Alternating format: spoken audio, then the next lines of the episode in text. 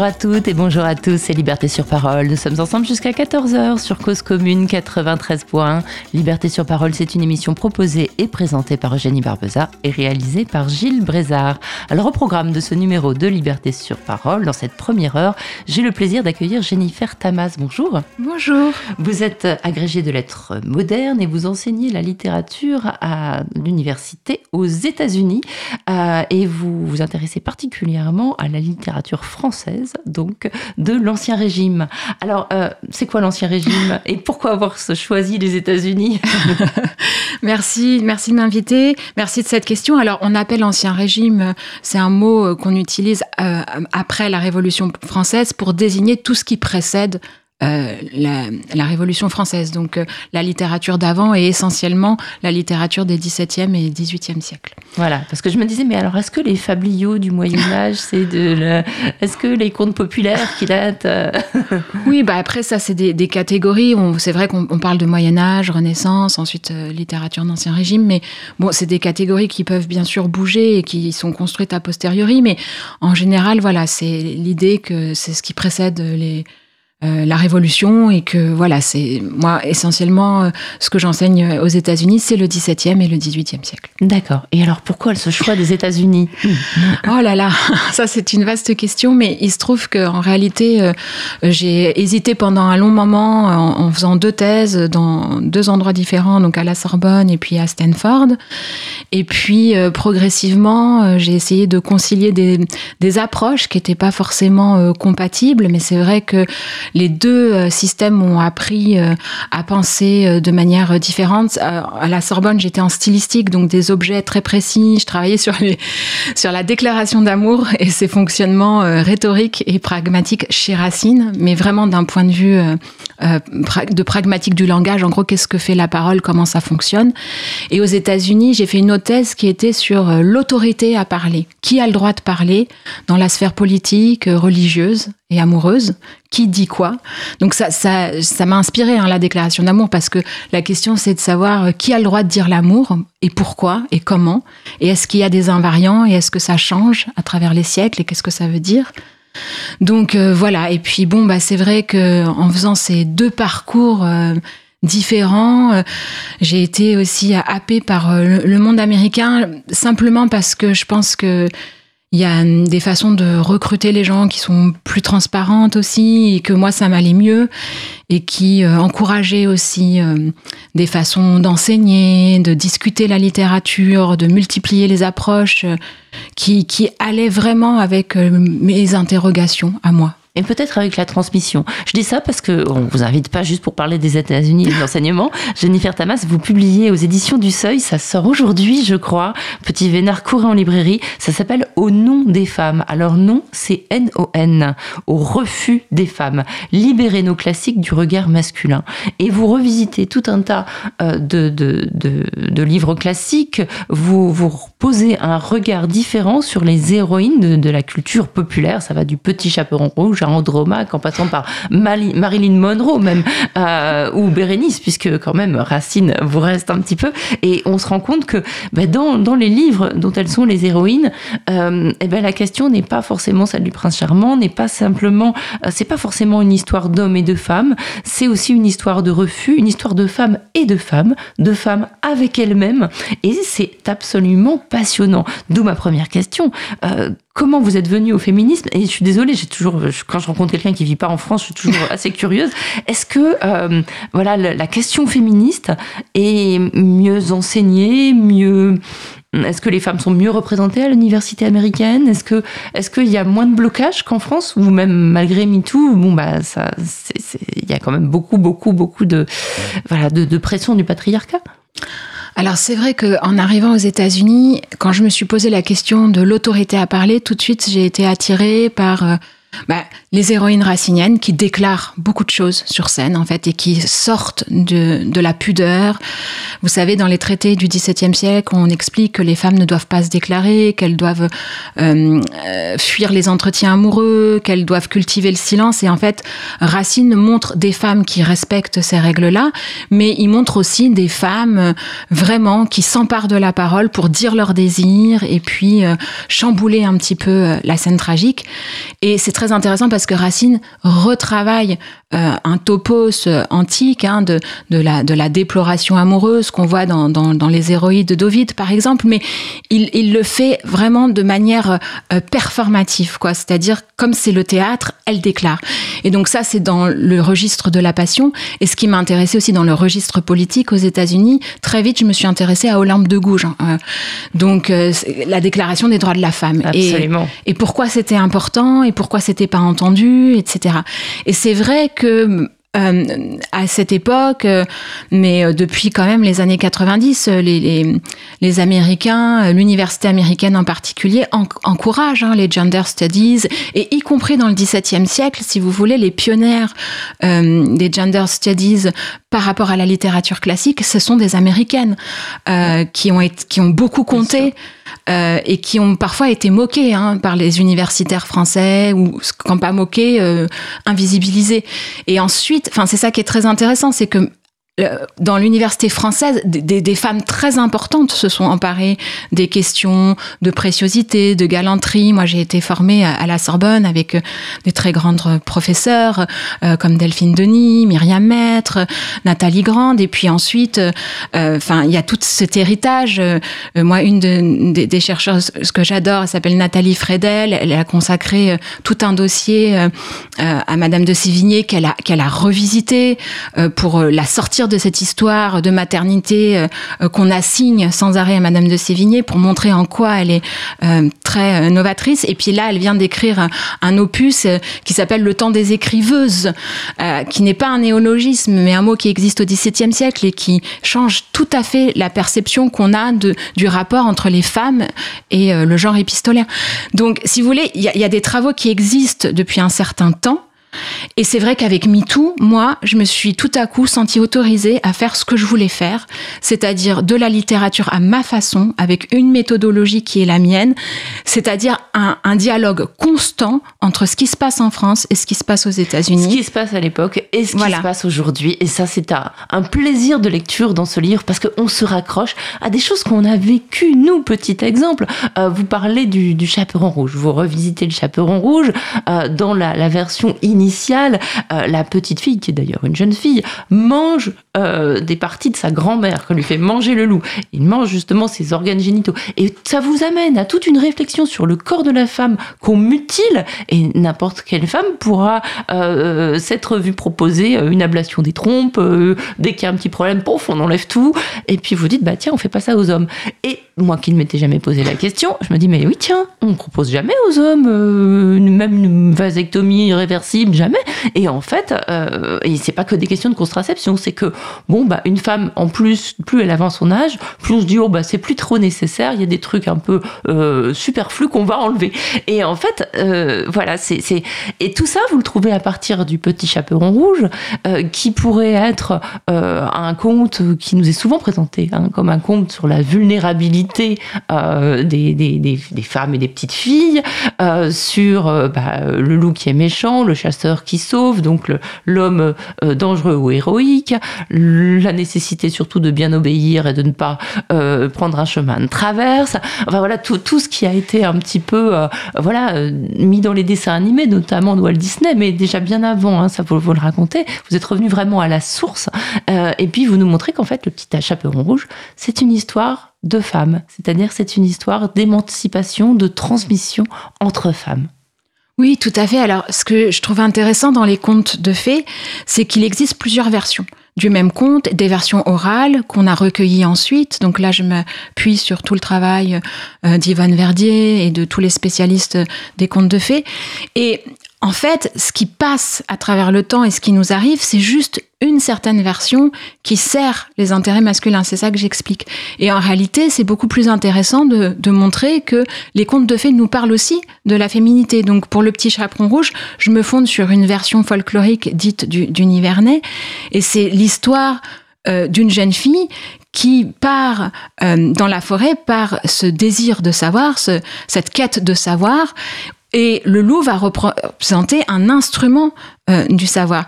Et l'idée, c'est vraiment qu'elle part de la maison de sa mère, et la mère, qu'est-ce qu'elle fait? Elle lui confie deux choses. Et ça, c'est quelque chose qu'on retrouve dans plusieurs versions. Il y a toujours un élément laitier qui symbolise le pouvoir génésique de la femme. Donc c'est soit du beurre, soit du Petit lait. pot de crème. Voilà. Et puis il y a un autre élément qui est plus élaboré, qui est une, une galette ou un biscuit qui, qui, qui matérialise un savoir technique technique, le biscuit, c'est un, c'est un aliment que l'on cuit deux fois, qui marque un savoir, puisque c'est très difficile de cuire deux fois quelque chose sans, Sans le brûler. oui, Voilà. ça, on sait tous. Donc voilà, donc elle parle de cette cuisine, de ce four et créer. Voilà, vous voyez, cuire un gâteau, quelque part, c'est le secret de cuire un enfant, quoi. C'est ça, c'est c'est la procréation. Donc elle part de la cuisine de sa mère pour aller chez sa grand-mère. Sauf que sa grand-mère, elle habite où? Elle habite près d'un moulin. Et qu'est-ce qu'il y a dans le moulin? Il y a le, le secret de la fabrication, c'est le grain de blé. Donc il y a tout cet itinéraire sur euh, ce, ce voyage initiatique. Elle passe dans la forêt. Bon, il y a, je vais pas trop développer, mais Non, faut la- lire le livre quand même. Mais, mais en gros, c'est quand même voilà, il y a- vous, vous- en fait, ça nous raconte autre chose que juste les bonnes petites leçons de morale et le male gaze. Alors, je sais pas comment on dit en français parce que Oui, du le coup, regard le masculin, regard masculin qui a été porté sur ces sur ces contes et qui ensuite euh, c'est devenu la version officielle, on peut dire. C'est- ça, et puis ça pose la question vraiment de, de la trinité des trois âges de la vie, euh, entre et puis des rivalités entre la jeune fille qui, qui est prête à avoir des enfants et la femme ménopausée. Donc c'est pour ça qu'elle incorpore sa grand-mère, qu'elle mange ses mamelles, qu'elle mange son sang. C'est- c'est- C'est-à-dire que comment devenir femme. Et, ce qui est très beau aussi dans euh, Pourquoi as-tu euh, de grands yeux, de grandes mains, etc. euh, il y a des variations où elle dit, bah, par exemple, pourquoi as-tu tant de poils? Et elle va lui dire, mais c'est parce que j'ai eu beaucoup d'enfants et puis ma panse, elle est déformée. Donc la grand-mère parle son corps, la petite interroge le corps, elle décline ce corps. Et enfin, c'est vraiment une autre façon de, lire cette, cette, cette énumération du corps Mhm. qui est, qui est qui est très intéressante et qui montre vraiment les pouvoirs du féminin et les rivalités entre femmes qui sont, je pense, souvent un peu... euh, euh, on n'en parle pas trop dites- dans le discours féministe parfois. Absolument. Ouais. Mais, mais vous dites, alors j'ai pas noté, j'ai noté, mais j'ai oublié mes notes, donc je leur dis hein, aux auditeurs. Donc de, de mémoire, euh, vous dites que bah, le, le, le patriarcat, je sais pas si c'est ce terme qui, ou- qui a, a colonisé aussi l'esprit féminin. Oui. Euh, et ça, Oui, vous le c'est ça. Mm. C'est ça en fait. C'est-à-dire que la rivalité entre femmes, c'est l'imaginaire féminin. Voilà, c'est ça. C'est un des effets du patriarcat. Donc c'est pour ça que c'est important de, de parler de ces rivalités féminines, non pas pour euh, amoindrir le discours féministe, mais pour montrer qu'en fait, il y a des pièges à déjouer. Mm. Et euh, bah, Bourdieu en parle. Enfin, je, je veux dire, j'invente rien en disant ça. hein. Mais, mais en tout cas, ce, qui est, ce sur quoi je voudrais attirer l'attention, c'est que ces lectures sont possibles, y compris dans ces récits d'autrefois euh, qui, nous, qui nous parlent euh, encore aujourd'hui. On va écouter, bah, on va plonger dans Walt Disney, mais on va en parler après. On va écouter un extrait, bien sûr, de Blanche-Neige. Eh bien, il était une fois une princesse Et cette princesse, c'était vous. Qui devint amoureuse. Est-ce que ça a été difficile Ce fut très facile, je t'assure. On ne voyait que trop que le prince était charmant, que je ne pouvais aimer que lui. Était-il euh, fort et beau Était-il grand, très grand Il n'a pas son égal dans le monde entier. A-t-il dit qu'il vous aimait Vous a-t-il volé un baiser? Il est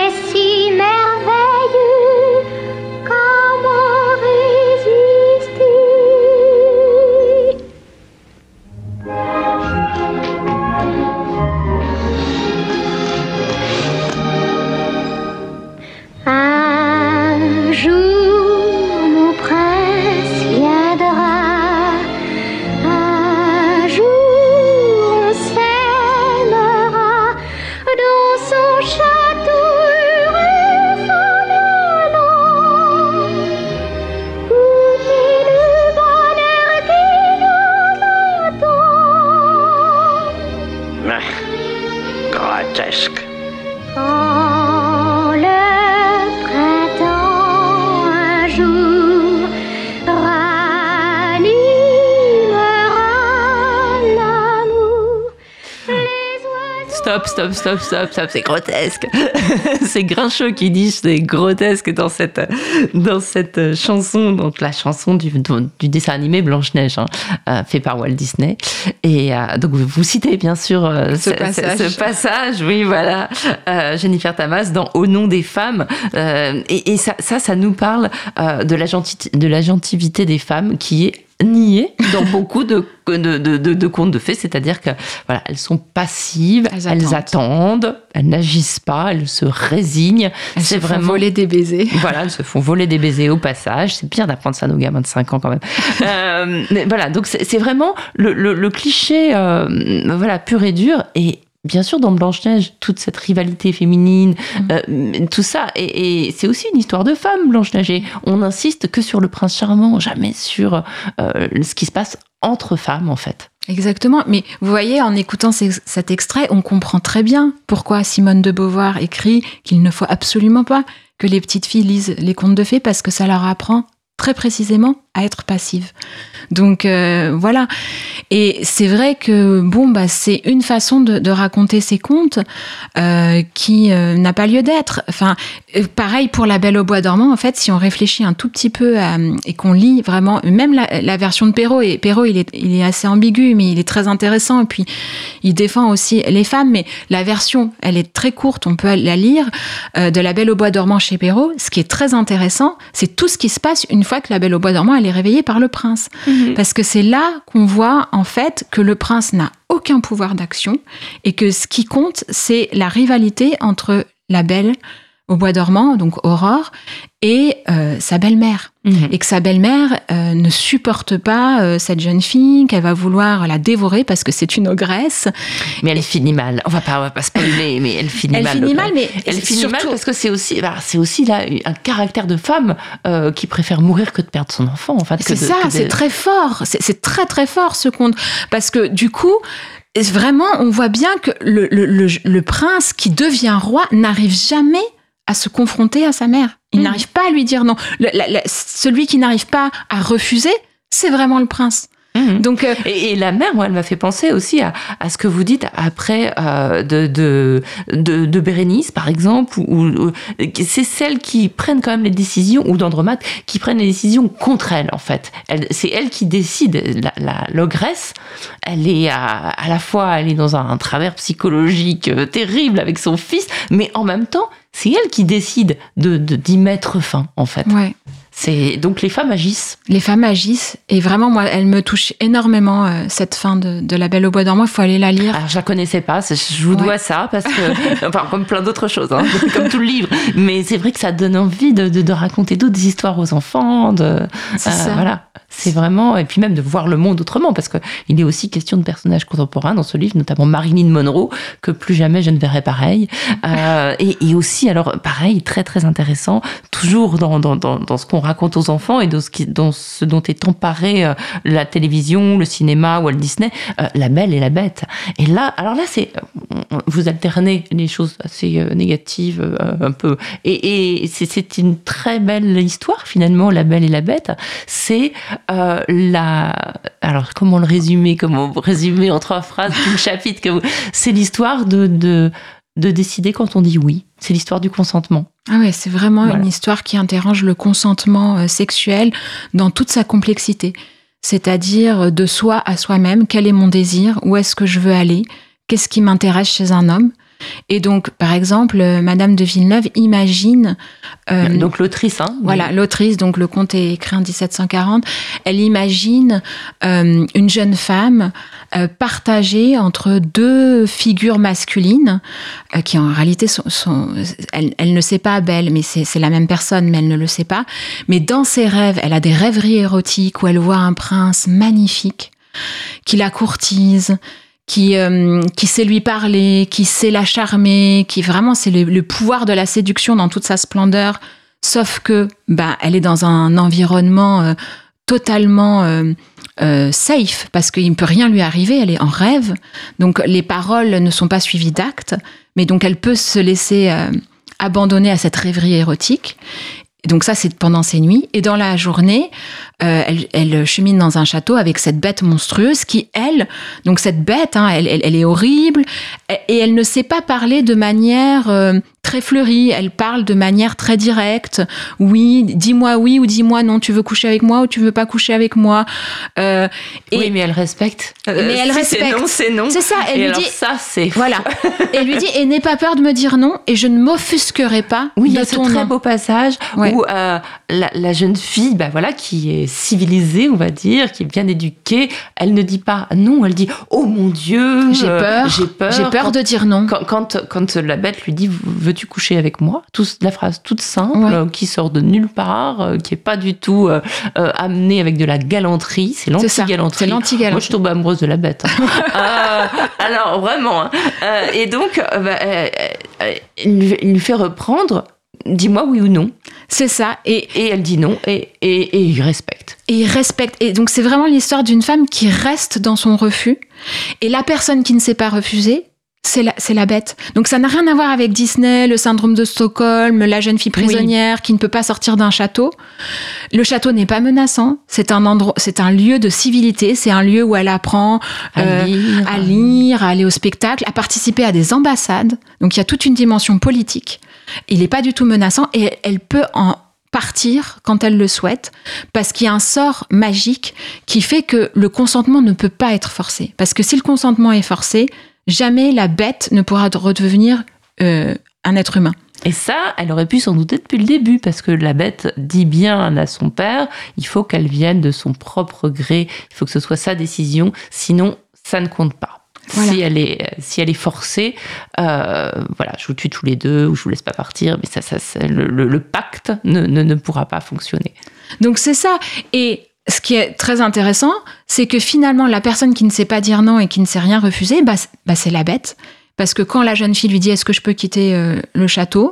Et c'est pas du tout comme dans Disney. Dis- dans Disney, on comprend pas. Oui, elle quitte le château parce qu'elle voit son père malade, etc. Mais il y a pas. Là, son père n'est pas du tout malade. Elle veut juste quitter le château. Et la bête lui dit mais je ne peux rien te refuser.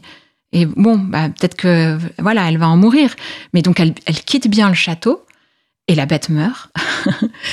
et quand elle revient, elle ressuscite cette bête d'un baiser. Et donc, une fois que la bête est ressuscitée, elle pose sa question habituelle Veux-tu coucher avec moi? Et là, la, belle finalement dit oui, parce qu'elle elle est revenue en fait euh, le reconquérir. Et donc, la bête se, se met au lit, elle se couche et dort et ronfle. Et, Et là, donc, vous a- dites, c'est un vrai mec, la bête. et, et- et donc, non, mais c'est intéressant parce que ça pose la question de voilà, qu'est-ce que c'est que la conjugalité? C'est pas parce qu'on est ensemble qu'on doit consommer le mariage. On peut, on peut prendre le temps. On peut, voilà. il y a- il y a- Et, c'est pas parce qu'on consomme le mariage, là je fais un grand saut jusqu'à la princesse de Clèves, qu'on se donne tout à fait. Il y a tout ça. plein de manières de refuser. Euh, et ça, vous le montrez aussi. Alors, vous écorchez Sarkozy et tout, et, Solers, euh, parce que effectivement, euh, il y a mille manières de dire non. Et on peut coucher et dire non quand même. Oui. Et, et, et l'intéressé, celui avec qui on couche, le sait. Et de toute façon, il n'a pas la possession totale. Donc, de toute façon, voilà, c'est une manière de dire non. Ça, c'est intéressant parce que on, on s'intéresse pas souvent à ce que dit le prince de Clèves, mais c'est exactement ce qu'il lui dit. C'est que elle ne se livre jamais. Et une fois qu'il la possède et qu'il se marie avec elle, il reste un au-delà. Il, y a toujours cette expression, cet au-delà. Il Mhm. ne la possède jamais. Et en fait, c'est c'est c'est ça, la, la princesse de Clèves, elle a quelque chose euh, d'inaccessible. Et, et- et elle ne se donne jamais, elle s'appartient totalement. Mm. Et c'est quelque chose qui est insupportable pour le, pour le regard masculin. et qui résiste donc aux outrages physiques, euh, qui résiste au mariage forcé, qui résiste à plein de choses. Et ça, c'est une bonne nouvelle quand même pour euh, nous les femmes et pour nous les êtres humains, de, de parce qu'il y a aussi plein de gens qui vivent dans des dictatures, Oui. qui vivent des choses horribles. Et il y a toujours une manière. euh, la princesse de Clèves, elle nous apprend ça. hein. Elle nous apprend qu'il y a toujours une manière de garder une une chambre à soi dans sa tête. C'est ça. Et ça, vous savez, euh, mes, mes étudiantes, elles y sont très très sensibles. Moi, j'ai beaucoup d'é- d'étudiantes, donc euh, j'enseigne dans le New Jersey, qui est euh, un État euh, très mixte euh, socialement, culturellement, et donc euh, j'ai- beaucoup de jeunes filles. Euh, C'est vrai que ça, choque plein d'amis quand ils viennent me rendre visite. Ah, il y a des femmes voilées dans ta classe, mais moi, ça m'a jamais posé problème. Et en fait, elles sont d'un engagement et elles, sont très très fines et elles, expliquent très bien la différence entre le mariage forcé et le mariage arrangé. Et, euh, et ce que ces héroïnes peuvent faire euh, à, leur conception de l'amour. Et on a des discussions extraordinaires. Et moi, j'apprends autant d'elles qu'elles de moi, je pense. Mmh. Donc, Oui. euh, Donc c'est voilà, c'est vraiment une réhabilitation de, de la figure euh, des, des, des figures de femmes euh, qui ont été un petit peu euh, déformées par, par le regard masculin, par ce que des sociétés ont voulu en faire, parce qu'on a voulu transmettre à travers elles, par les bonnes petites leçons de morale qu'on a voulu lui donner à travers elles aussi, parce que du coup voilà, l'histoire de la Belle et la Bête, on, on- enfin voilà, c'est un apprentissage. C'est un apprentissage du nom. Du nom, du nom, et puis, et puis aussi de, du- d'avoir le droit de changer d'avis. Oui. C'est ça, on a le droit de changer d'avis et on a le droit de le faire quand on veut, à son rythme. C'est ça. C'est vraiment un truc de, de princesse en fait. et de s'interrompre et que le désir change et qu'- qu'- qu'il n'y a rien d'acquis et que tout est question de, de, de- de désir, d'écoute, de dialogue. Et c'est pour ça que, que c'est très beau, c'est que finalement, euh, la belle va réussir à voir autrement la bête et à, et à comprendre que finalement euh, au début elle se dit mais elle est stupide cette bête elle n'a pas de conversation elle est grossière elle ne, elle, elle ne maîtrise pas l'art de parler et progressivement elle comprend que cette façon de parler totalement dépouillée c'est une forme de prudence c'est une forme de respect c'est une forme d'écoute Euh, C'est une forme d'humilité aussi. D'humilité. Et ça, c'est quand même une qualité euh, qu'on retrouve assez peu chez un homme. voilà ça n'engage que moi. Non mais, non, mais c'est mais c'est c'est très intéressant. C'est elle, elle rencontre vraiment euh, l'autre euh, dans ce qu'il a de plus dépouillé à offrir. Et euh, et du coup c'est pour ça que moi je trouve qu'il y a un écart abyssal entre ce que propose cette version écrite du conte, d'autres versions par une femme. écrites par une femme, d'autres versions qui sont retravaillées, et, y compris par d'autres femmes, hein, comme Madame le Prince de Beaumont.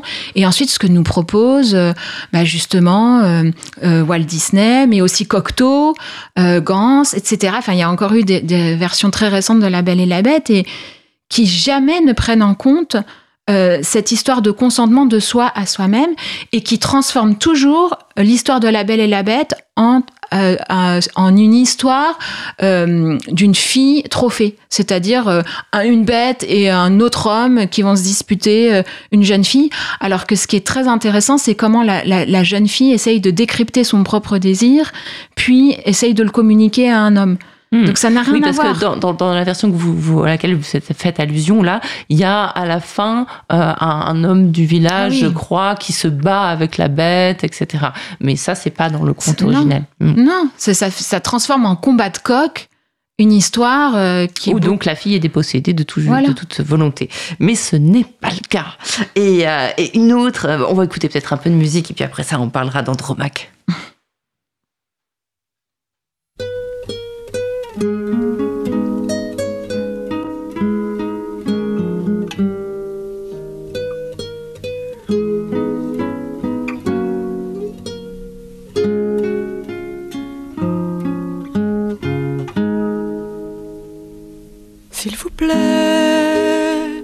Soyez comme le duvet, soyez comme la plume d'oie des oreillers d'autrefois.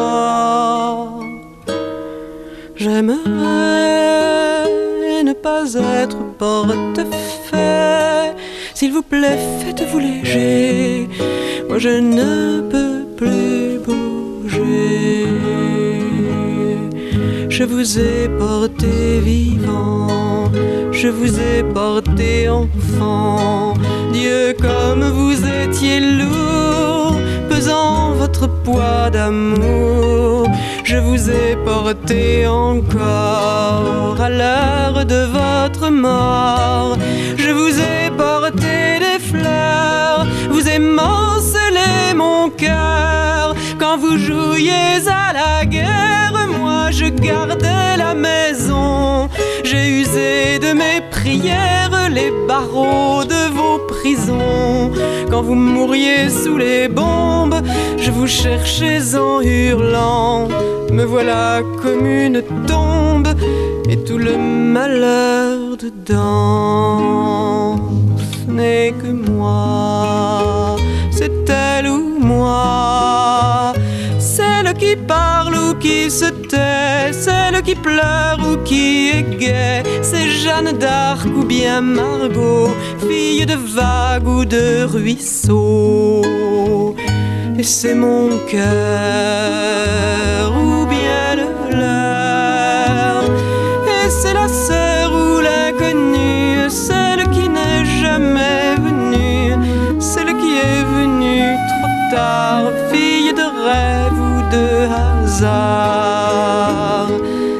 Et c'est ma mère ou la vôtre, une sorcière comme les autres. Il vous faut être comme le ruisseau, comme l'eau claire de l'étang qui reflète et qui attend. S'il vous plaît, regardez-moi, je suis vrai. Je vous prie, ne m'inventez pas, vous l'avez tant fait déjà.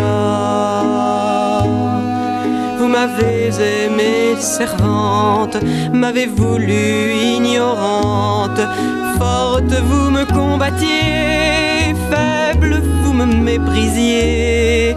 Vous m'avez aimé putain et couverte de satin. Vous m'avez faite statue et toujours je me suis tue. Quand j'étais vieille et trop laide, vous me jetiez au rebut.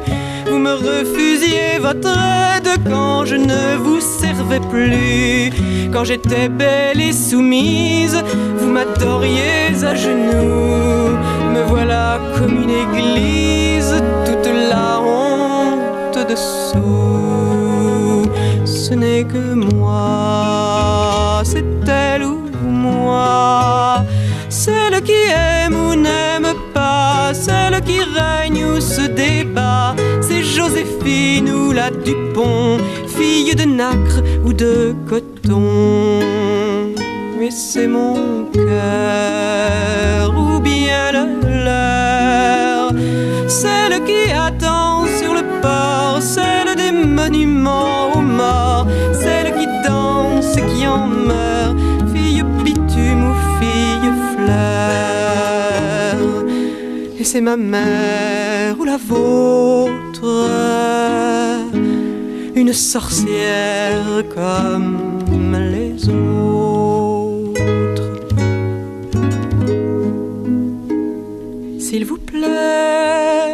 Soyez comme je vous ai. Vous ai rêvé depuis longtemps, libre et fort comme le vent. Libre aussi, regardez, je suis ainsi. Apprenez-moi, n'ayez pas peur. Pour moi, je vous sais par cœur. J'étais celle qui attend, mais je peux marcher devant. J'étais la bûche et le feu, l'incendie aussi, je peux. J'étais la déesse mère, mais je n'étais que poussière. J'étais le sol sous vos pas, et je ne le savais pas. Mais un jour la terre s'ouvre, et le volcan n'en peut plus. Le sol se rompant découvre des richesses inconnues. La mer à son tour divague de violence inemployée. Me voilà comme une vague, vous ne serez pas noyé. Ce n'est que moi, c'est elle ou moi. Et c'est ou c'est l'enfant, celle qui sait d'où se défend. C'est Gabrielle ou bien Eva, fille d'amour ou de combat.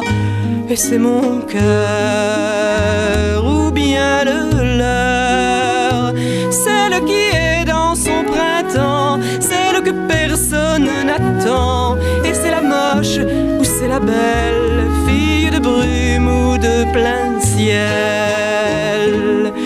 Et c'est ma mère ou la vôtre, une sorcière comme les autres. S'il vous plaît, s'il vous plaît, faites-vous léger. Moi je ne peux plus bouger.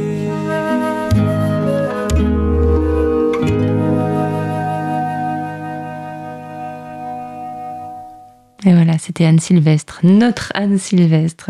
Chanson qui vous aime beaucoup, Jennifer Tamas. Au nom des femmes, non NON, je précise, libérer nos classiques du regard masculin, c'est votre livre passionnant qui sort aujourd'hui aux éditions du Seuil, aujourd'hui 9 janvier, pour, je le dis pour les rediffs. Ah, vous pourrez toujours courir l'acheter si c'est rediffusé dans 15 jours. hein.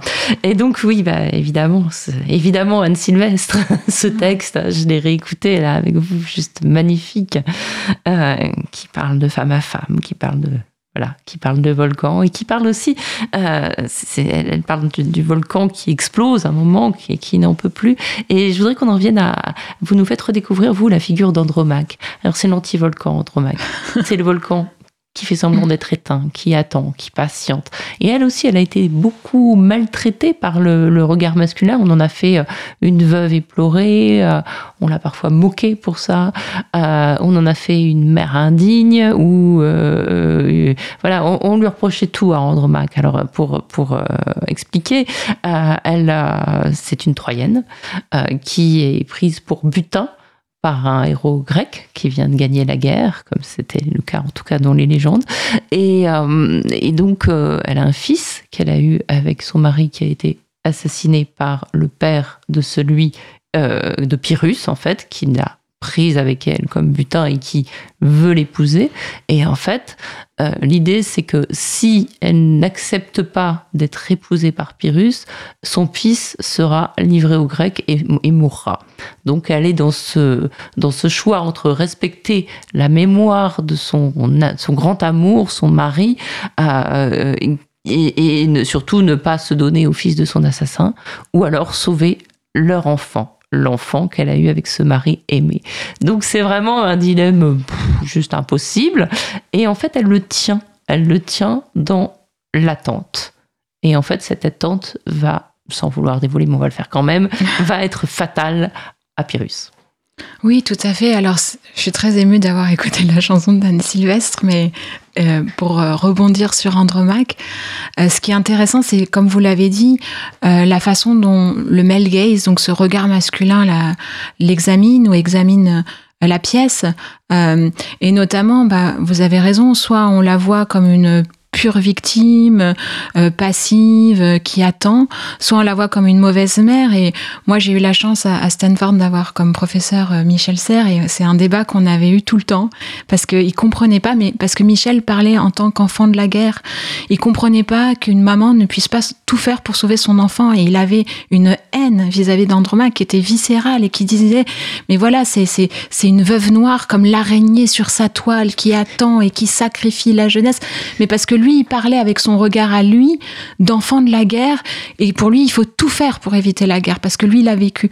Mais c'était intéressant cette discussion qu'on avait eue, parce que moi, euh, j'ai changé aussi euh, d'avis sur Andromaque quand, quand moi-même je suis devenue maman et que j'ai essayé de comprendre que finalement, cet ultimatum que Pyrrhus lui impose, de choisir soit entre le passé, la mémoire, le défunt mari, et l'avenir, l'enfant, etc., en fait, elle, c'est un non-choix, c'est-à-dire que c'est, pour elle, c'est la même chose. Mais bien sûr, parce qu'elle voit dans le visage de son enfant celle de son amour passé, celui de son amour passé, en fait, et elle le dit. C'est- ça, et souvent, cette idée qu'on voit dans, dans, dans l'enfant, les traits de- du mari, on a dit, ah, mais voilà, elle est malsaine, c'est totalement euh, euh, bizarre. Mais en gros, c'est pas ça, il faut le comprendre politiquement. C'est-à-dire que il y a quelque chose de l'ordre de la transmission, elle est euh, une victime de guerre, son peuple vient d'être massacré, elle est une survivante, et ce qui l'intéresse, c'est cette filiation du père au fils pour ne pas laisser mourir. Toutes les tirades de Racine sont construites sur des répétitions. Quand on regarde stylistiquement ce qui se passe, c'est l'idée du souvenir. Souviens-toi. Elle incarne le devoir de mémoire. Elle incarne euh, la- nécessité du souvenir.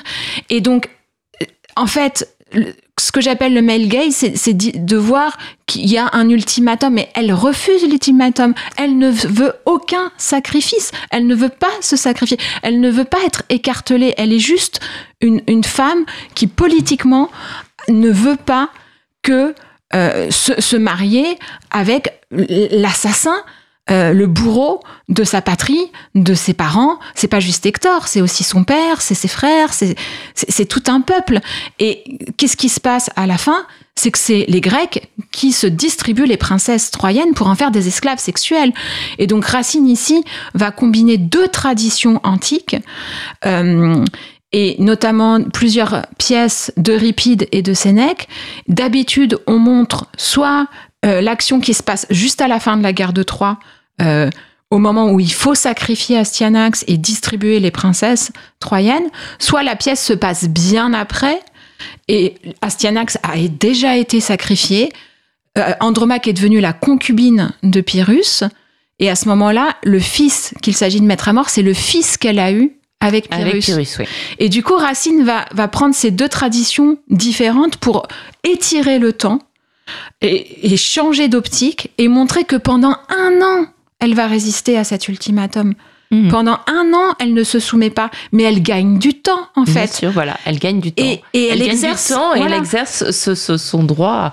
Voilà, pour moi, cette femme, enfin, pour, je pense pour beaucoup, pour vous aussi, c'est une allégorie. C'est l'allégorie de de, de, voilà de de de, de, l'honneur de de, euh, de de de ne pas se trahir elle-même en fait tout simplement. Elle ne veut pas trahir ce qu'elle qu'elle ressent encore euh, voilà ça, et puis ne pas se, se, se plier à l'humiliation aussi. C'est ça et puis on, on sous-estime son, son pouvoir rhétorique. C'est-à-dire que les hommes on dit tout le temps ah oui ils ont un pouvoir de séduction ils manient bien la parole etc Don Juan Casanova. Mais elle aussi, elle exerce une rhétorique, la rhétorique des larmes, la prière, la déploration, qui fait que finalement, voilà l'interrogation, qui fait que finalement son bourreau, qui, tient, qui la tient prisonnière, c'est lui qui devient prisonnier de ses paroles. La, captivité s'inverse parce que plus elle parle, plus il espère qu'elle va changer d'avis. Donc il y a vraiment un, pouvoir des mots qu'elle exerce et, on dit elle fait rien, elle est passive, mais elle fait quelque chose. Dire, c'est faire. Mhm.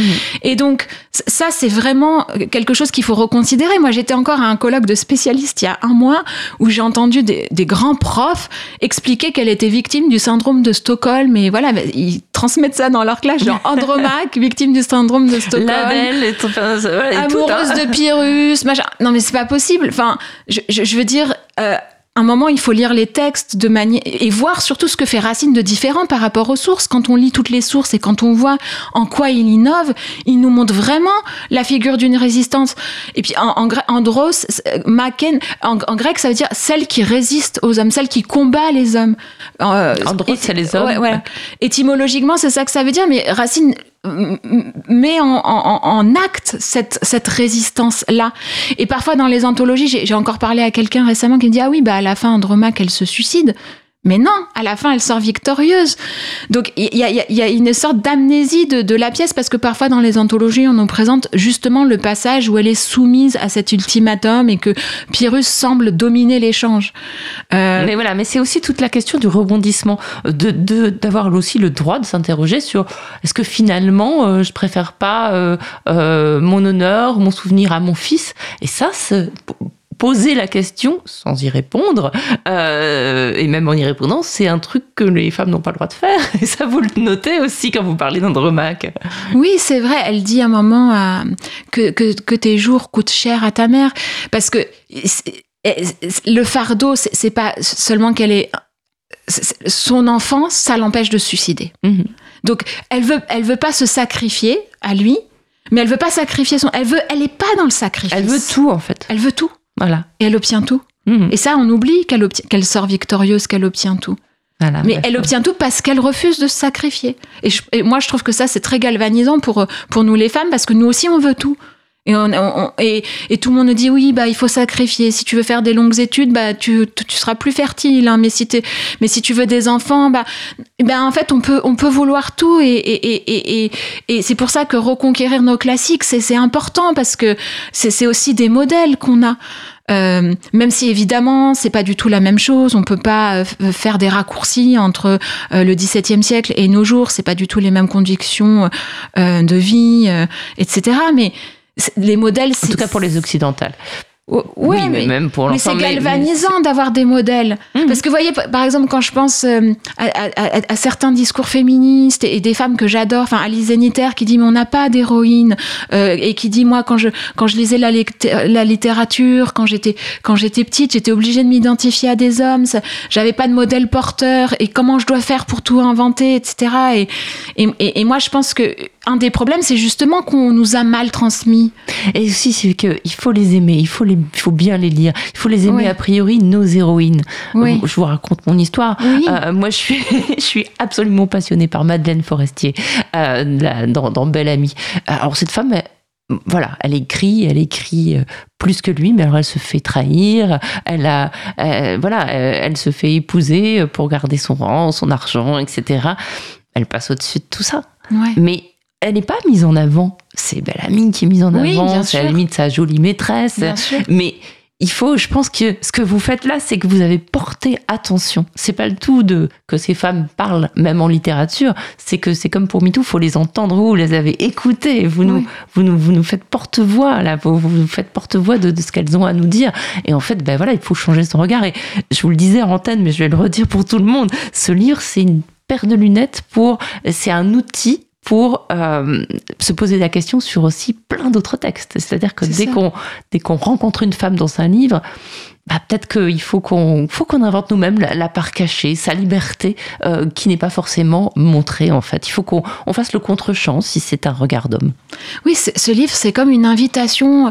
Moi, j'utilise une méthodologie qui me porte et qui, et qui vient de mon enseignement et, et qui vient aussi de, de, de ce grand écart que je fais euh, souvent entre la France et les États-Unis pour essayer de partir de la culture des gens que j'ai en face de moi et, et d'essayer de comprendre autrement. Mais évidemment, je prétends pas le- le- avoir tout fait. Et puis, Et il puis y a heureusement trop- qu'il reste plein de trucs à faire. trop- voilà, il y y y y a- plein de choses à faire et, et, et on, on- on ne cesse de redécouvrir la littérature écrite par les grands hommes d'une autre façon, mais aussi il y a à redécouvrir tous les textes écrits par des femmes. Bien sûr, et, aussi euh, toutes les femmes qui ne sont pas dans la littérature, puisque dans, dans ce livre, vous parlez non seulement euh, des héroïnes classiques, mais aussi des héroïnes populaires et des héroïnes de chair. En l'occurrence, euh, elles ont été réduites à ça.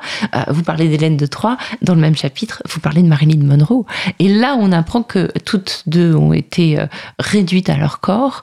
Voilà, le- leur avis n'a jamais compté et elles ont été maltraitées à un point qui, en tout cas pour Marilyn, de votre point de vue, euh, peut expliquer largement son suicide, si c'en est un.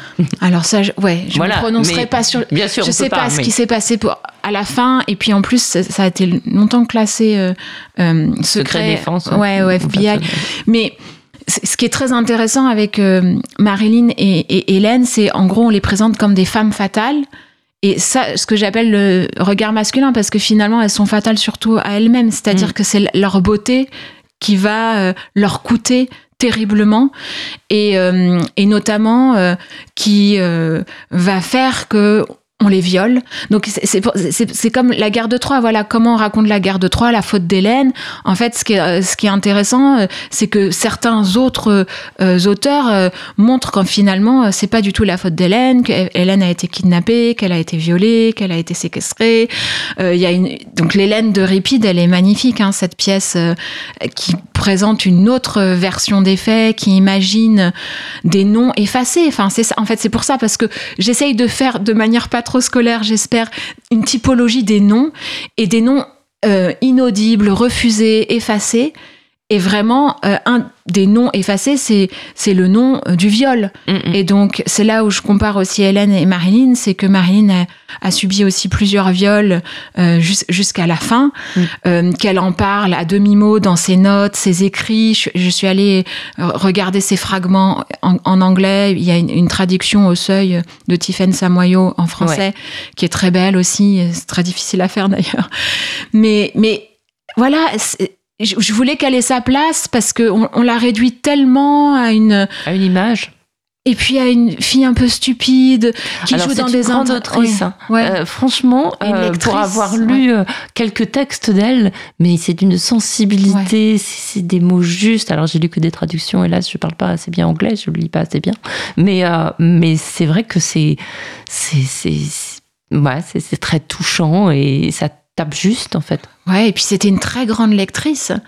Euh, donc à chaque fois, on la présente euh, comme une débile, vraiment. Et puis toujours les films où c'est comment épouser un millionnaire, euh, comment s'en sortir, c'est la beauté contre l'argent. Enfin, c'est vraiment.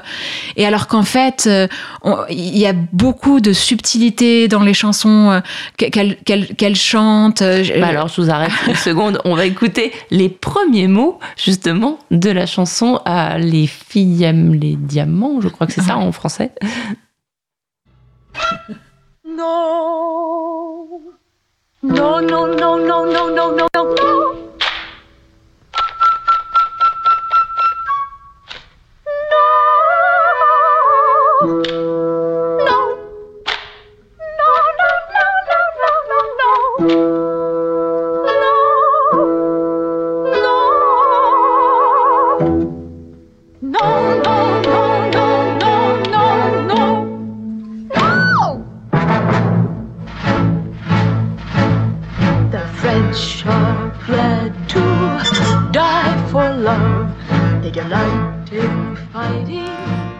Pas écouter la chanson en entier, mais pour le coup, vous publiez un livre qui s'appelle Au nom des femmes. Là, le nom de Marilyn, il est quand même Enfin, je sais pas, je ne pas compter, hein, mais il y en a beaucoup. Hein. C'est pour ça que je convoque cette chanson parce que c'est très intéressant. Donc c'est une chanson qui parle du refus et en plus elle est hyper intéressante cette chanson parce que elle fait référence à plusieurs pratiques euh, de la société d'ancien régime, notamment les duels, euh, l'art du blason, etc. Enfin, elle est très riche parce que elle fait signe vers une culture française de la galanterie pour euh, penser le refus. Donc je m'amuse à la déplier et à montrer pourquoi c'est intéressant finalement et que ces films qu'on pourrait penser juste euh, émanant de la culture populaire, n'ayant rien à nous dire, en fait, pour moi, ils, font écho. Et, c'est un peu comme ça aussi que j'enseigne et que je vis la littérature en général. C'est que moi, je fais feu de tout bois et que tout m'intéresse. Euh, la culture populaire, euh, la culture de mes étudiants, leur capacité, par exemple, à danser, à écrire. Je m'en sers, en fait. par exemple, j'ai une étudiante qui, qui nous a fait une performance dansée du nom d'Andromaque. Donc, on est, étudie des tirades, etc. Et puis après, euh, c'est l'idée de comment vous viviez ça, comment vous le recevez, et chacun avec son talent, parce que bah il y a des danseurs, il y a des gens qui savent écrire, il y a des gens qui savent dessiner, il y a des gens qui savent, je sais pas, chacun met ses talents à contribution. Et souvent quand je fais des cours de théâtre, ça finit par une sorte de spectacle comme ça où ça montre la réception moderne de, des textes classiques et qu'est-ce que ça leur fait à eux. Mmh. Et on construit comme ça ce, ce dialogue euh, transatlantique euh, euh, à travers les siècles. Et moi, je trouve ça passionnant. Et, même pour les, gens qui n'ont pas envie ou ont peur ou se sentent pas autorisés à lire des classiques, je pense qu'on peut dans des feuilletons télévisés, dans des, de la culture hyper populaire. Retrouver des grands thèmes classiques, il faut les chercher, il faut, il faut réfléchir à ce qu'on voit. En fait, c'est ce que vous nous apprenez, euh, réfléchir à ce qu'on nous donne à lire, à écouter, à regarder. C'est-à-dire, il faut, il faut avoir cet esprit-là et euh, bah, on voit que c'est possible, que c'est. On tire des fils, en fait. C'est une enquête. Il faut faire des enquêtes. oui, et en fait, ce que j'essaye de montrer, souvent parce que bah, les étudiants et les étudiantes américaines disent Oh, mais nous, on connaît rien de la société d'Ancien Régime, qu'est-ce que c'est que ça? Et en fait, moi, mon but, c'est de dire Mais en fait, vous connaissez tout. Vous connaissez Disney, vous connaissez plein de références, vous connaissez cette chanson de Marilyn, vous connaissez cette chanson de Marilyn qui ensuite, euh, elle a été reprise par euh, Madonna. Ah, donc, ouais, voilà. Et donc, finalement, la, culture classique est partout et il faut la dénicher et puis la re-regarder. Mm. Et par exemple, Bérénice, moi, qui est ma pièce euh, préférée de Racine, elle est dans le goût des autres d'Agnès Jaoui, qui est tissée, enfin, c'est magnifique. Finalement, tout ça, ça fait partie de notre patrimoine et de notre matrimoine et, et, c'est en nous, c'est comme des, des, des, belles au bois dormant qu'on doit réveiller euh, euh, et, et, réanalyser, recomprendre, enfin, vous voyez, et, et c'est ça que je trouve passionnant dans, mon métier, en fait. Ah bah ça, on comprend qui vous passionne et merci de, de nous transmettre. Je voudrais qu'on aime quand même qu'on évoque, euh, qu'on évoque le libertinage parce que ça c'est très intéressant. Euh, vous vous parlez d'une d'un de mes, mes romans épistolaires préférés, c'est-à-dire euh, les, alors je veux dire les lettres personnes, mais pas du Les tout liaisons dangereuses. les liaisons dangereuses de Choderlos de Laclos. Et là, pareil, vous parlez bon, bien sûr du viol de Cécile de Volanges, la, la, la, la jeune fille qui est en fait l'instrument d'une sorte de complot complice entre Madame de Merteuil qui est euh, bah, la libertine manipulatrice et Valmont qui est aussi le libertin euh, euh, affamé de, de, de conquête féminine. Et donc en fait elle est l'objet de, de, la vengeance de Madame de Merteuil qui, parce que la jeune est promise à un homme qu'elle convoitait, Madame de Merteuil convoitait cet homme et en fait pour se venger elle veut juste que la jeune fille ne lui arrive pas vierge en fait. C'est voilà c'est- le, le- donc le viol est, est instigé en fait par une femme Oui, alors c'est très intéressant euh, ce passage. Et je tiens tout de suite à signaler que voilà, donc ma lecture du viol de Cécile, elle est, elle est appuyée et par euh, des effets textuels, etc. Euh, tout le monde ne la partage pas. Il y a des spécialistes qui considèrent qu'il n'y a pas viol. et il y a des cinéastes qui l'ont largement oublié Bon, pour la plupart des cinéastes, cette scène est une scène de, de séduction et ne montre pas du tout la, la- la violence. Mais, mais c'est vrai que ce qui est intéressant, c'est que on voit bien comment euh, euh, Madame de Merteuil instrumentalise Cécile. Et euh, il y a vraiment l'idée que Madame de Merteuil va essayer de euh, s'affranchir euh, de la société et qu'elle va poser la question du libertinage. Est-ce que le libertinage est un féminisme? Puisque finalement, quand elle devient veuve, donc déjà elle est mariée contre son gré à quelqu'un qui est beaucoup plus vieux qu'elle, et elle va essayer de, de, de profiter euh, de, de cette union forcée pour euh, se Apprendre former, apprendre, voilà, être une anti-galatée voilà être son propre produit, essayer de, de comprendre, de, de s'affranchir. Et quand elle va être veuve et qu'on va vouloir la remarier, elle va résister. Donc, mais le problème, c'est que effectivement, euh, Laclos montre très bien comment c'est très difficile euh, de s'affranchir par le libertinage quand on est une femme, et que ce qui pèse sur une femme dans la société n'a rien à voir avec ce qui pèse euh, sur un homme. Et donc, mais c'est intéressant parce qu'il va poser la question. Et, et la question, il la pose dans les liaisons dangereuses et de manière fictionnelle, mais il la pose aussi de manière totalement théorique dans un autre texte où il réfléchit à l'éducation des femmes et où il dit finalement la seule façon que les femmes euh, peuvent faire euh, pour s'affranchir, c'est de faire la révolution. Il n'y a pas d'autre façon. Mm. La société est inégalitaire. Il pourra y a- jamais y avoir d'éducation dans une société inégalitaire. Il faut changer de société. Mais c'est intéressant le- le- les liaisons dangereuses parce que ça, ça teste des idées et ça, et ça montre véritablement comment même Madame de Merteuil exerce sa violence contre des jeunes femmes. Et c'est pour ça que je vous dis que c'est controversé dans les, dans, pour les spécialistes du XVIIIe siècle parce que certains voient Madame de Merteuil comme une, la façon qu'elle a d'initier Cécile au plaisir. Et que grâce à elle, bah, Cécile va pouvoir euh, alors ça c'est un regard totalement masculin voilà, ça c'est un regard très masculin, mais il est, il est très présent. Et parce que on va vous dire, on va vous expliquer qu'en fait, Cécile, c'est le motif de l'ingénu sensuel, etc. C'est un motif qui est travaillé dans la littérature, etc. Mais c'est vrai que moi, j'ose un parallèle un peu audacieux entre cette scène de viol et euh, la scène dans la Familia Grande de Camille Kouchner, où euh, le jeune garçon qui, dit oui, derrière le oui, c'est un non. Et parce que il ne peut pas euh, se soustraire euh, à l'emprise qui s'exerce au sein de la famille. Et c'est ça, les liaisons dangereuses. Souvent, on, on comprend pas que liaison, c'est pas avoir des affaires, c'est les fréquentations. C'est les fréquentations qu'on a au sein de la famille.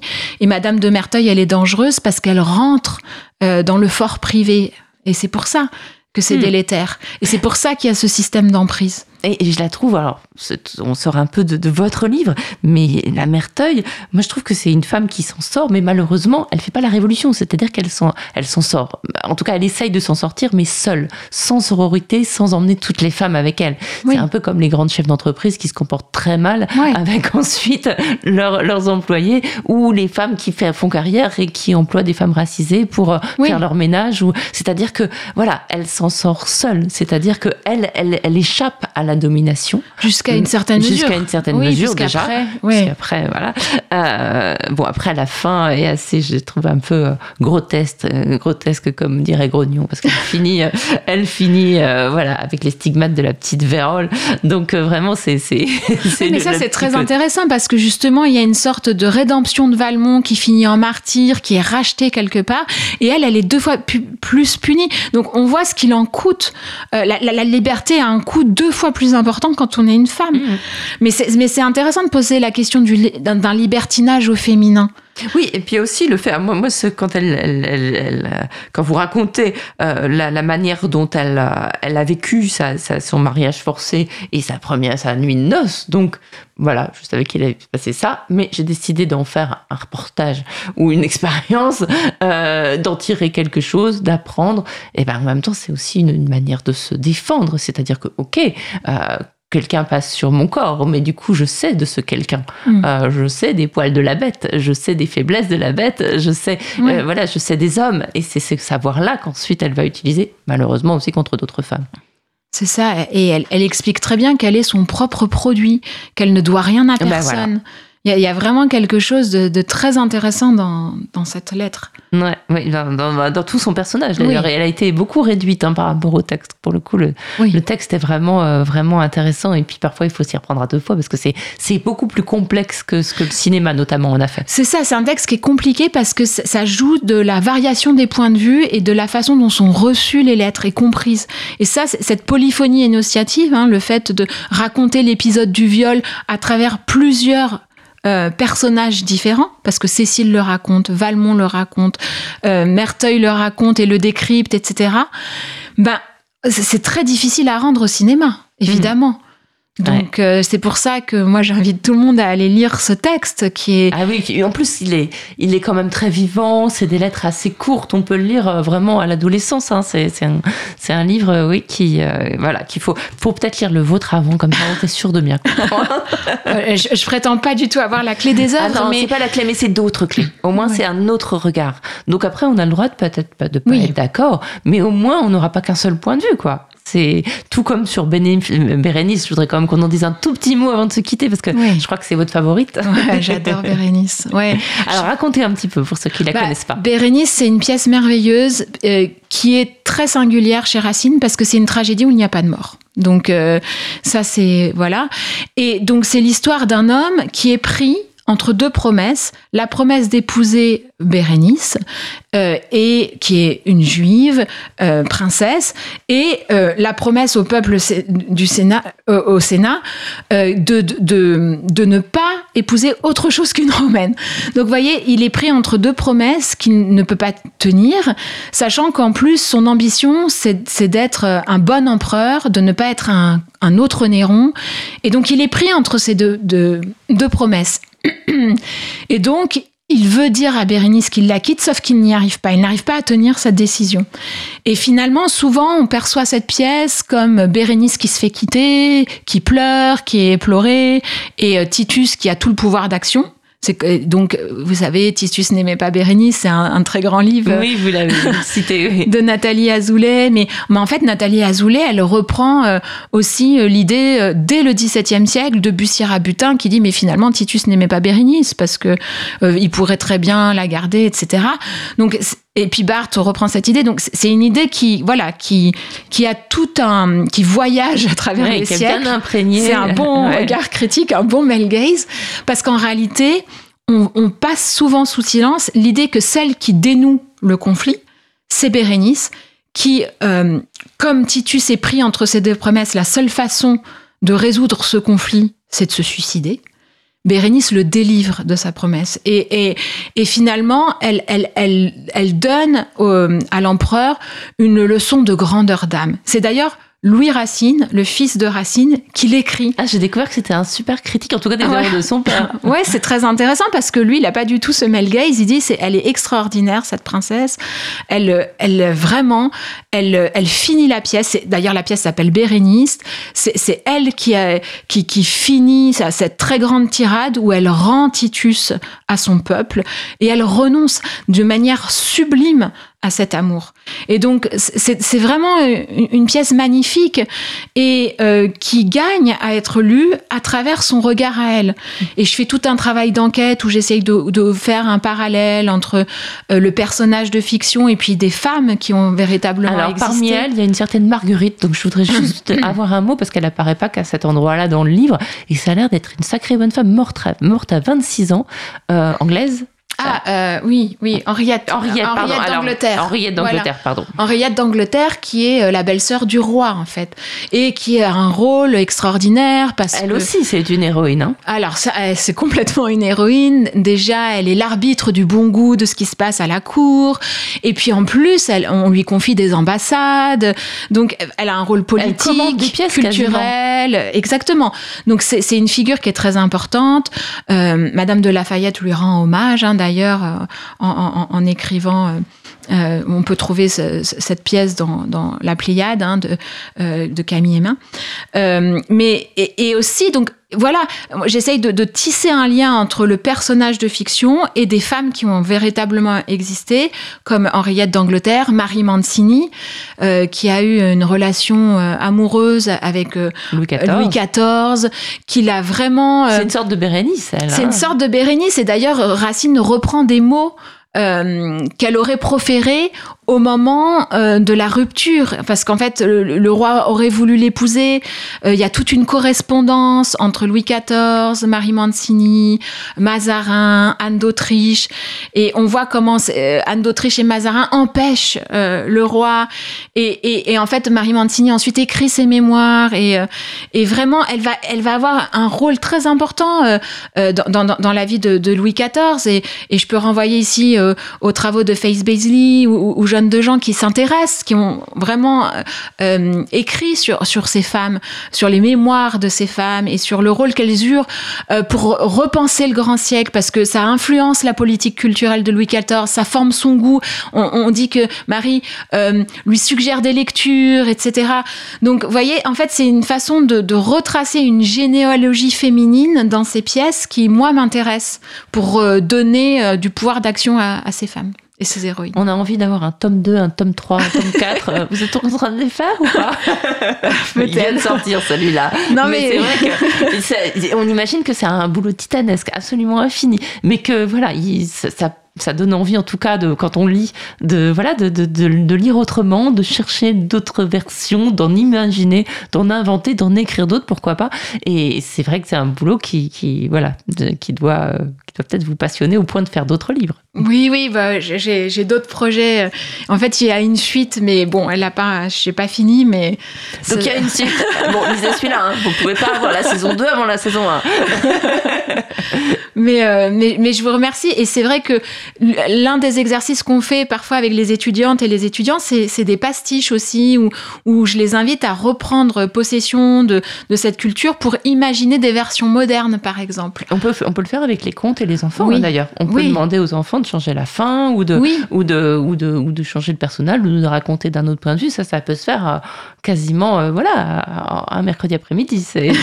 Voilà, c'est pour dire que c'est un livre qui peut s'adresser à tout le monde et qui peut donner cette idée-là, euh, quel que soit. euh, bah, voilà, on n'est pas obligé de, de lire tous les classiques euh, en langue originale pour pouvoir le faire.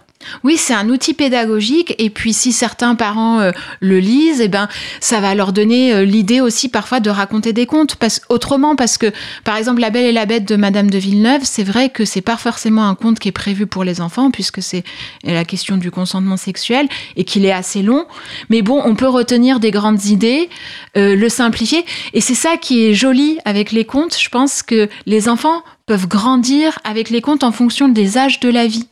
Et qu'on peut leur raconter plus ou moins différemment euh, que ça grandit avec eux. Un peu comme euh, la, la, la chaussette du chien là je sais pas si vous avez vu euh, le dernier euh, le dernier le chapeauté Il y a un petit Ah non, chien pas vu. Ouais. voilà, qui naît avec une chaussette et qui grandit avec sa chaussette. Et, et ben c'est ça les contes, c'est que ça, ça grandit avec nous et qu'en fonction des interrogations du moment, quand une jeune fille, euh, par exemple, a ses règles ou que elle se pose des questions, etc., on, peut lui raconter euh, Cendrillon, La Belle au Bois dormant ou d'autres différemment en fonction de- des problèmes auxquels elle est fr- confrontée dans la vie. Et puis ça vaut évidemment pour les petits garçons.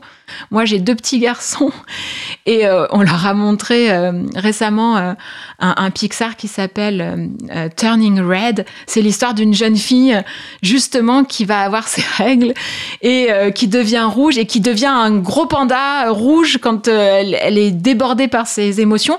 Mais ça plaît aux petits garçons parce que c'est aussi des jeunes filles qui écoutent du rap et qui, euh, et qui euh, écoutent de Et la puis musique. au moins, ça leur explique que ce sont les jeunes filles s'ils n'ont Ouais. pas de sœurs. Non mais Non, non, c'est- non, mais c'est très bien passé. parfait. Donc, euh, on peut faire plein de choses positives avec les contes. Absolument. Et on peut surtout lire votre livre, Jennifer Tamas, au nom NON des femmes, libérer nos classiques du regard masculin. C'est paru, ça paraît aujourd'hui, à euh, 9 janvier, aux éditions du Seuil. Un grand merci à vous d'être venu ce matin d'Amérique pour nous voir. Merci beaucoup, merci.